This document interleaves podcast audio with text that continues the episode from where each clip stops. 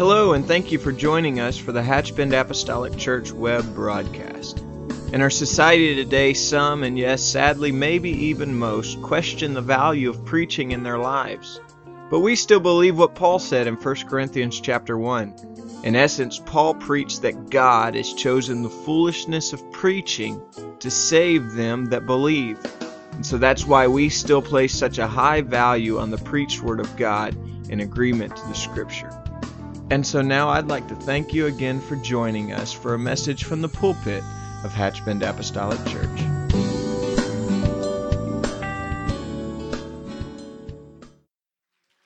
Praise the Lord. Isn't it good to be in the house of the Lord this morning? Let's give the Lord one more hand clap of praise and thanking. It's a privilege. It is a privilege to be in the house of the Lord.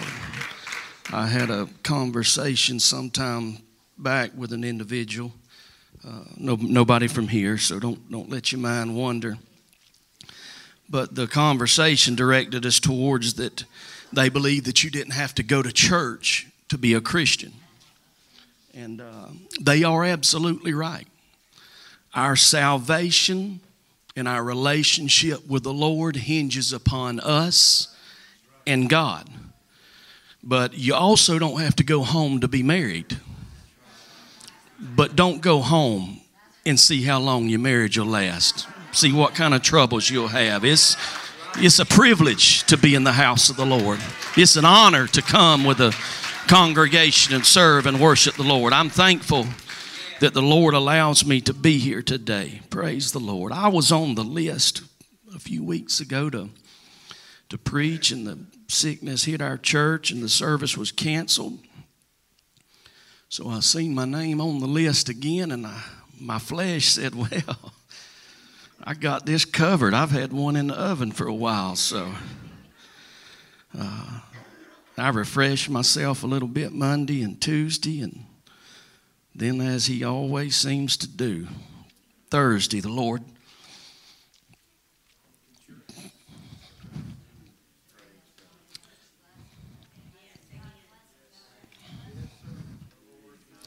Lord dropped something in my spirit that I just want to share with us this morning. I have some lengthy reading in the book of First Kings, chapter 18. The book of First Kings, chapter 18.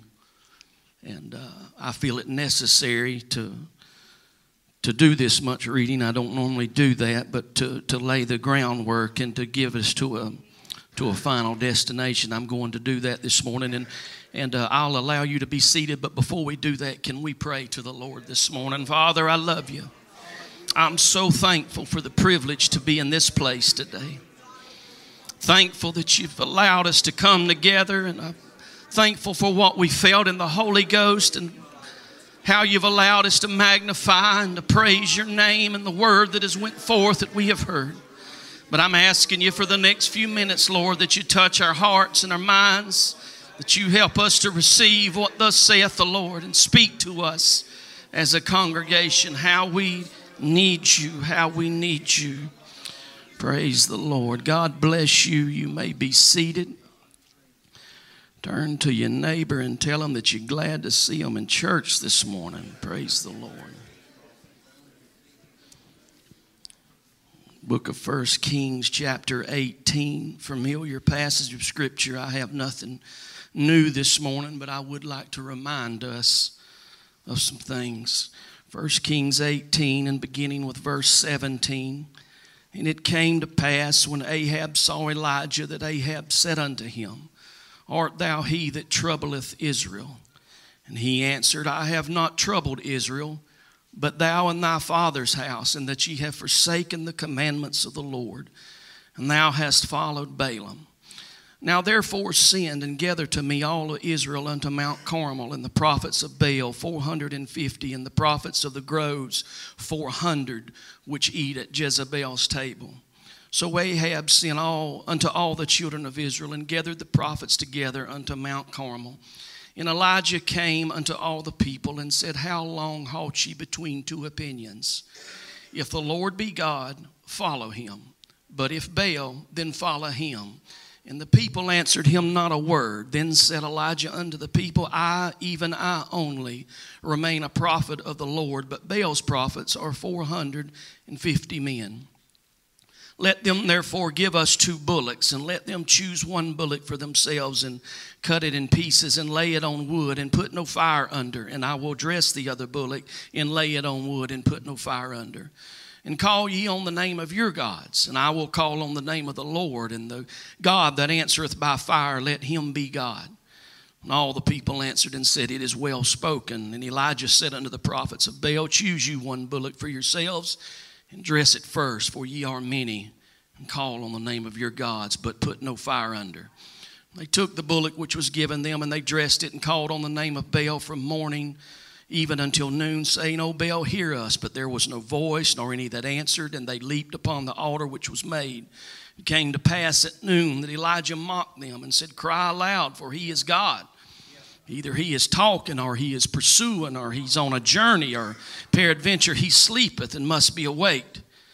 And they cried aloud and cut themselves after their manner with knives and lancets till the blood gushed out upon them. And it came to pass when midday was past, and they prophesied until the time of the offering of the evening sacrifice that there was neither voice nor any to answer, nor any that regarded. And Elijah said unto all the people, Come near unto me. And all the people came near unto him, and he repaired the altar of the Lord that was broken down. I'll read that again. He repaired the altar of the Lord that was broken down. And Elijah took 12 stones according to the number of the tribes of the sons of Jacob, unto whom the word of the Lord came, saying, Israel shall be thy name. And with the stones he built an altar in the name of the Lord. I'll read that again. And with the stones he built an altar in the name of the Lord. And he made a trench about the altar as great as would contain two measures of seed. And he put the wood in order and cut the bullock in pieces and laid him on the wood and said, Fill four barrels with water and pour it on the burnt sacrifice and on the wood. And he said, Do it a second time. And they did it at the second time. And he said, Do it the third time. And they did it the third time. And the water ran about the altar, and it filled the trench also with water. And he came to and it came to pass at the time of the offering of the evening service, sacrifice, that Elijah the prophet came near and said, Lord God of Abraham, Isaac, and of Israel, let it be known this day that thou art God in Israel and that I am thy servant, and I have done all these things at thy word. Hear me, O Lord, hear me, that this people may know that thou art the Lord God, and that thou hast turned their heart back again. Then the fire of the Lord fell and consumed the burnt sacrifice, and the wood, and the stones, and the dust, and licked up the water that was in the trench. And when all the people saw it, they fell on their faces and said, The Lord, He is the God the Lord, He is the God. I know this has been some lengthy reading this morning, and with the help of the Holy Ghost, I'll, um, I'll be able to make sense of all this. But for just the next few moments, I want to preach from, from this subject a drought that's draining the church. A drought that's draining the church. Elijah calls for this meeting with Ahab because of the sins of Ahab and the nation of Israel. God, at the prayer of Elijah earlier, had shut up the heavens and there had been a three and a half year drought. Now, we all know what drought means it's, it's dryness. But if you'll look up in Webster's dictionary, you'll also find that it means emptiness, it means destruction, it means desolation, it means death, and it means famine. Ahab, the king of Israel, meets Elijah with these words, or, or thou he that troubleth Israel. In other words, Ahab saying, Are you the one that's agitating Israel? Are you the one that's causing all the chaos that we find around us? This, this shows you how far Israel had fallen from God's divine presence and calling. You see, Ahab was the king who was supposed to lift the standard, who would lead Israel in their divine destiny and the, their relationship with God. But he was so backslidden that the very presence of Elijah, with his commitment and his consecration and his love for God, it disturbed Ahab. It repulsed him. It agitated him. Even caused him such distress that he tries to lay the blame with all the problems with Israel on Elijah by saying he's the one that's the culprit of this. most all of us know this, what I'm about to say, but when you get serious about serving God, when you consecrate yourself to live holy, separated, sanctified, you will be viewed as different. Some may even refer to you, uh, forget this, forgive me for this English vernacular, but some may refer to you as even a bit cultish or blinded by your passion because you want to serve the Lord.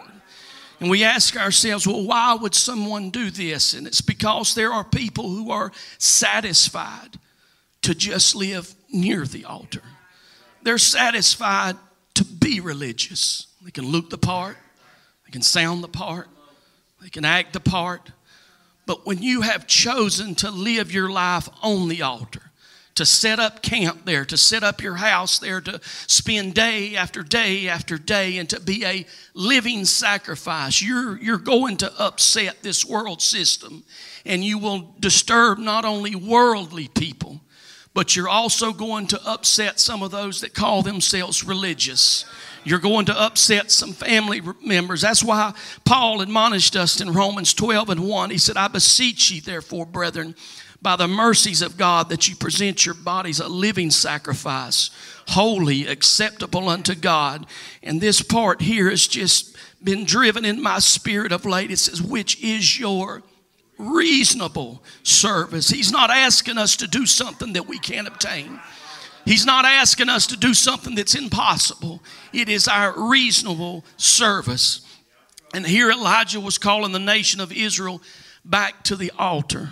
Now, Elijah is not known through the scriptures as a great, elaborate preacher, but when the Bible shines the spotlight here on Elijah, we see him on the ground with his head between his knees praying. And I'll submit to you today that Elijah at that moment was showing us, was showing the church what an altar looks like, what it, what it means to cry out to the Lord. And the great need of this hour for the church is for men and women of God who will rebuild the altar. You see, the altar is a meeting place with God. It's where you climb Mount Moriah and you give your Isaacs to God. You place your sacrifice. It's, it's death to self. It's, it's, it's a place of consecration.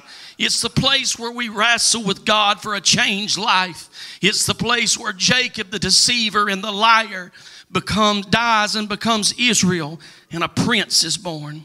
We read this morning where Elijah took 12 stones, and those 12 stones were to represent the tribes of Israel. He was building for us a picture of Israel back under God's divine order, living according to God's word. He, he rebuilt this altar.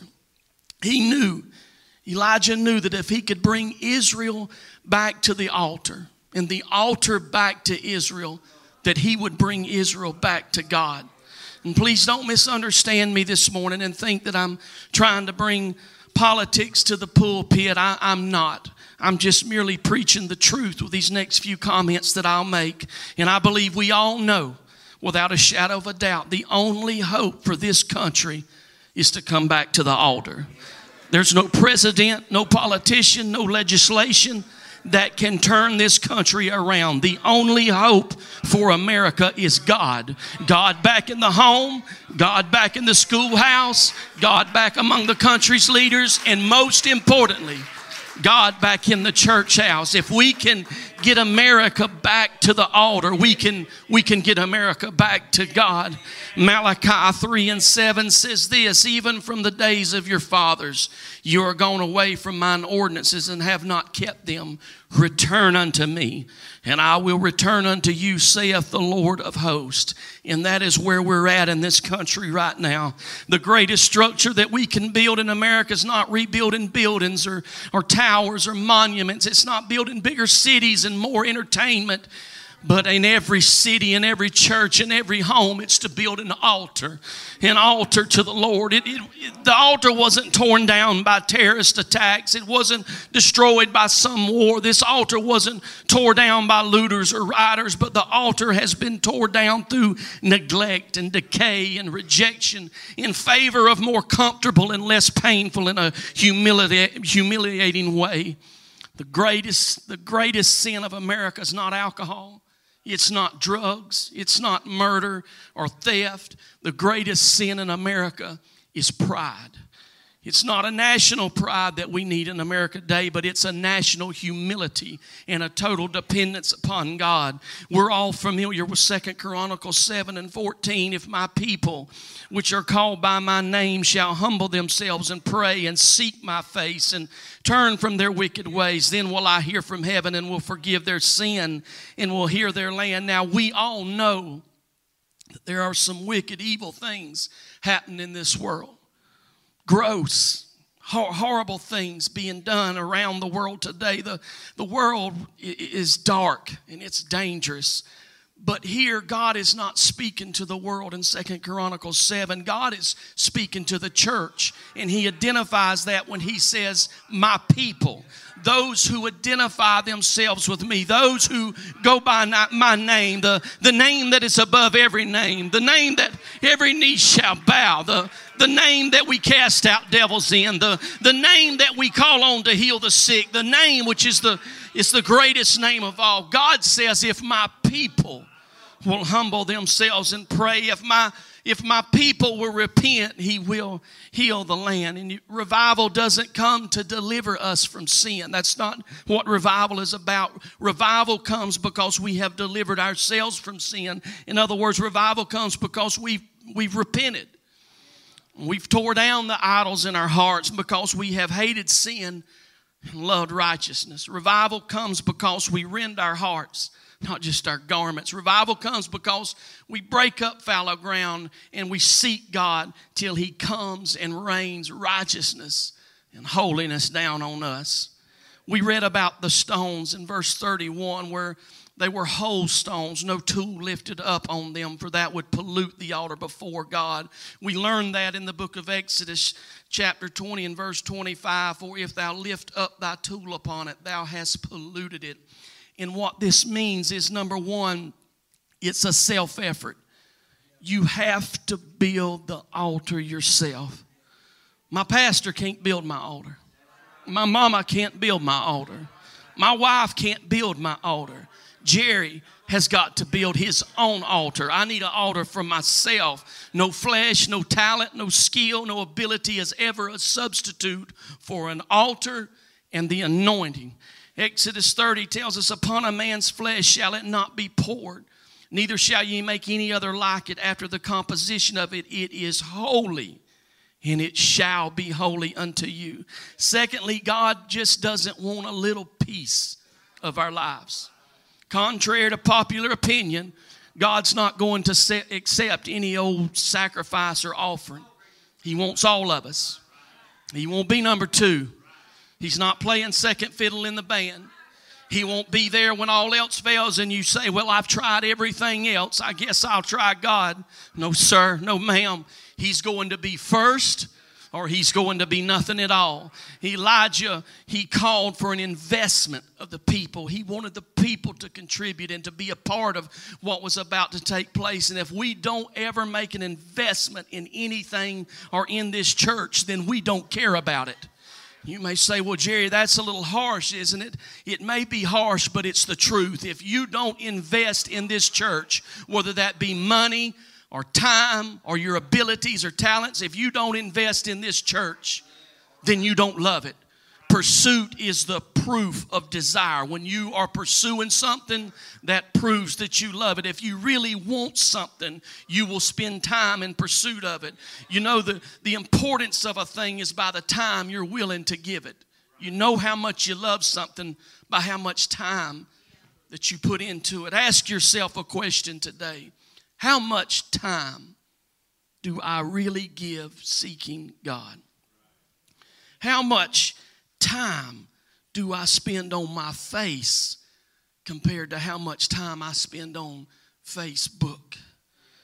It, it may shock us. I've been praying, God, clean out my heart, purge me, and give me a passion and a desire like never before to be in pursuit of you.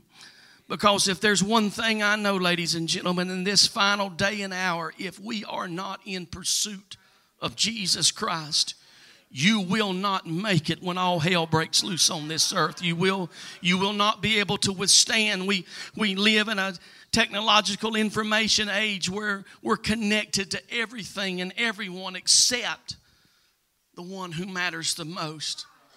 So many people feel like they would die if they lost their phone or had, had to go without their iPad for a day. But many of those same people can go days and even weeks without talking to God. I have a challenge for us this morning. I have a challenge. Will you join me? I've got a few hands that'll join me without without before you know what it is. Here's what I submit to us as a church. Starting tomorrow and for the next 7 days, let's write down on paper how much time we spend with the Lord each day. Now this will be for you in your eyes only. We're not going to ask you to bring it next Sunday and read it from the pulpit. But in prayer, write down how much time you spend in prayer. Write down how much time you spend in Bible reading. Write down how much time you spend in meditating and listening to preaching and teaching, and then we will see just how committed we are and if we need to reevaluate our time and our commitments to God. I have done this recently, and I stand here to uh, ashamed this morning to tell you I was highly disappointed in myself. The 12 barrels of water in a time of drought and famine was a tremendous sacrifice. The point is this if we really want to experience a move of God, it's going to cost something. It's going to cost something. There will never be fire from heaven without an investment of water. Water in the time of famine, 12 barrels of water during a drought was unheard of. It was an enormous investment. It is, it is a wonder. It's only by God that they didn't cut the head off of Elijah for wasting this water in a time like this. And it's obvious that there is a drought in this country. That goes without saying. But and I've preached about that for the last few minutes. But what I'm most concerned about, hence my title, is that same drought that the world is in is affecting the church. It's draining the church of her power. It seems today that the church is in a spiritual drought. It's, it's a challenge to get people to come to church. And sometimes when they come, it's a challenge to get them to worship. It's a struggle sometimes to get people to pray. People don't want to cry anymore. They don't want to spend time around the altar anymore with salty tears wetting the carpet beneath us. This altar was once called a mourner's bench for a reason. It's because we poured out our hearts with our tears on it, and it's because we, we cried over our lost children. We cried over our lost loved ones. We cried over lost husbands and lost wives, and we, we don't see many tears on the altar anymore. Nothing has changed about God. He's still the same as He was yesterday, today, and forever. It is still true. The fire will fall when the altar is wet. Elijah had them dig a trench around this altar. And if we're going to see the power of God manifested, there has to be more work around the altar. And if we don't have time to pray, we shouldn't be surprised when no one is healed. If we, we shouldn't be surprised when no one is baptized and filled with the Holy Ghost. If we don't have time to pray, we shouldn't be surprised when no one is delivered from depression and their burdens lifted. I'm going to say something a little sharp and a little harsh here, but please don't take offense. I am growing weary with seeing people come in and talk about how good the church feels, how good the service was, how good the singing was, how good the preaching was, and they walk out and we never see them again. I'm growing weary with that. And that problem lays at our feet. That's a problem this whole congregation has to address. We need to fall on our face before God and create an atmosphere that when people come into this house, they can't refuse to leave. They won't leave until they're filled with the Spirit of God. Notice, notice how prayer is hard work. It's hard on the flesh. It's hard on the pride and it's hard on the carnal mind. Scripture says, and he made a trench about the altar. This shows us how vitally connected the preaching of the word is with prayer. And if we want to see preaching that results in changed lives, we have to saturate our life in the Word with prayer. That's why it's so critical. If you don't hear nothing I say today, hear this. That's why it's so critical that we pray for this man. That God would anoint him to lead us and preach us the unadulterated truth with boldness, no matter how bad it hurts or stings. Acts 6 and 4 says, But we will give ourselves continually to prayer and to the ministry of the word. We read as the water covered this altar that Elijah built and the sacrifice, it filled the trench round about. This is referring to a deep work of the Holy Ghost, more than a touch. What this is referring to is a transformation. It's great to spend a few minutes around the front here and feel the power of God and receive a touch. I, am I'm not diminishing that at all. But what we need more than anything is to fall on our face before God at this altar and cry out, I refuse to leave until I'm transformed. I appreciate the touch, Lord, but that's not enough. I want my life transformed, soak in saturation of the Word of God. We can't just hear what is preached. We have to got we have got to let it soak into our life and we have to let it break up the the fallow ground in our heart. After Elijah had done all he could do, he calls on God. Not just any God, but the God who answers by fire. Heaven bent low, low to hear the voice of that old prophet. And suddenly the fire of God fell from heaven. The fire consumes the sacrifice. We all know the story in the altar and the stones of the altar, and it licks up the water in the trench and it licks up the dust. The supernatural fire of God always, always falls on the divine order of God. When it's of God, God will honor it and the fire will fall on it. If we desire the divine supernatural fire of God in our lives, we have got to get back to the altar. We have got to get back to the altar. The fire of God falls. I want to pray in church I'm going to ask our musicians to come. My prayer for our church over the last few months has been God, please, please send fire. I want to see these altars full of backsliders. I want to see these altars full of lost children, full of lost husbands, lost wives. I've got loved ones that is going to hell and I want to see them saved. I want to see these altars full of people that are addicted. I want to see these altars full of people that are lost and they want to be found.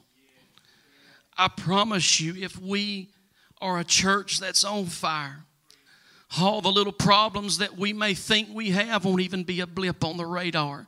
God will do things for us as a congregation and as individuals that we never thought or imagined. The most beautiful sound that I have ever heard in church. It's not the sound of great preachers preaching. It's not the sound of great singers singing. But the most beautiful thing that I've ever heard in this house, and I'm speaking specifically about this house, is the sound of the church praying. There's something beautiful about the church in travail. When the church, like Elijah, bows her head down between her knees and begins to pray, something happens in the spirit realm. Hell, hell goes on high alert. Demons start to shake. Chains begin to break loose. Yokes are destroyed and captives are set free. Everything that Satan has ever done to the church or against the church has one prime objective behind it get them off their knees. Keep them off their knees because the devil knows it's the church on her knees that's going to give hell a fight.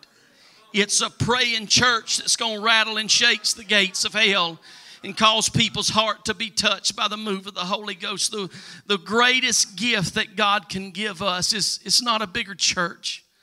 It's not a bigger dining hall or a paved parking lot or better preachers and singers or a, it's not a big choir loft or, or fancy chairs. But the greatest gift that God can give to the church is a spirit of prayer and travail. Zechariah 12 and 10 says, And I will pour upon the house of David and upon the inhabitants of Jerusalem the spirit of grace and supplications. They shall look upon me whom they have pierced, and they shall mourn for him as one mourneth for his only son, and shall be in bitterness for him as one that is in bitterness for his firstborn. If you would stand with me across this house this morning, I believe that the Holy Ghost is speaking to some hearts this morning. I wonder in closing, is there anyone here who would be honest enough to admit that I've had a drought in my life? I'm not talking about sin. You, you've missed it this morning if that's what you think I've been preaching about.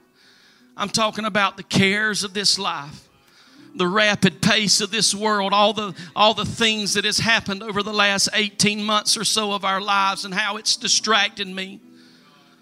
I'll ask us this morning how long has it been since I've prayed at this altar and left my tears stained on it? I need some praying people to help me right now.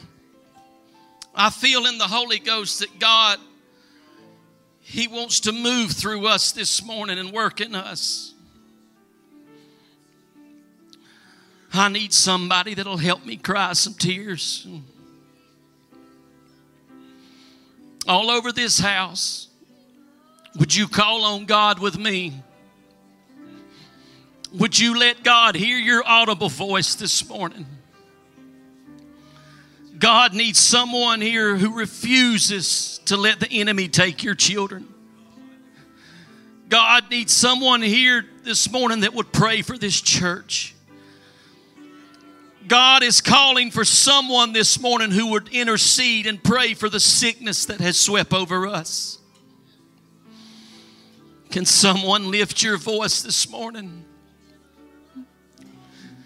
Can we find ourselves at this altar and ask God more than a touch? I need a transformation. I need a transformation, Lord. Let's pray, church. Whatever's waiting outside those doors can wait just a few more minutes. Let's pray, church. Let's pray, church.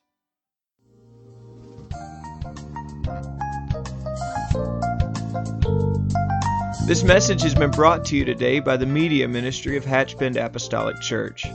We pray that it's ministered to you in some way, and we'd like to take this opportunity to invite you to join us in service here at Hatchbend Apostolic. Our Sunday services begin at 10 a.m. and our Wednesday night service at 7:30 p.m. For any more information or to speak with our ministry staff, please feel free to call our church office at 386 935 2806 or you can visit the contact link here on our website.